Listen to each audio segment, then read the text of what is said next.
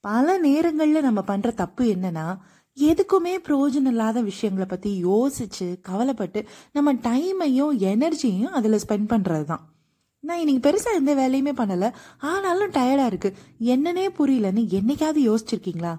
அப்படின்னா அன்னைக்கு நீங்க நிறைய ஓவர் திங்கிங் பண்ணிருக்கீங்கன்னு அர்த்தம். இந்த மாதிரி நம்ம மூளையை ஆக்கிரமிக்கிற தேவையில்லாத தாட்ஸ்ல இருந்து ஃப்ரீ ஆகணும்னு நினைக்கிறீங்கன்னா அதுக்கு ஒரு டெக்னிக் இருக்கு. அந்த டெக்னிக் பேரு பிரெயின் டம்ப் பிரெயின் டம்ப்னா கச்சா மச்சான்னு உங்கள் பிரெயினை அடிச்சுக்கிட்டு இருக்கிற தாட்ஸ் எல்லாத்தையும் ஒரு இடத்துல டம்ப் பண்ணிடுறது. சைக்காலஜிஸ்ட் எல்லாம் அந்த பிரெயின் டம்புக்கு ஒரு எக்ஸசைஸ்க்கு சொல்லி தராங்க. அந்த எக்ஸசைஸ்க்கு ஒரு பேர் இருக்கு. அது பேர் என்னன்னா ஸ்ட்ரீம் ஆஃப் கான்ஷியஸ் ஜேர்னலிங் பெருசாக ஒன்றும் இல்லை.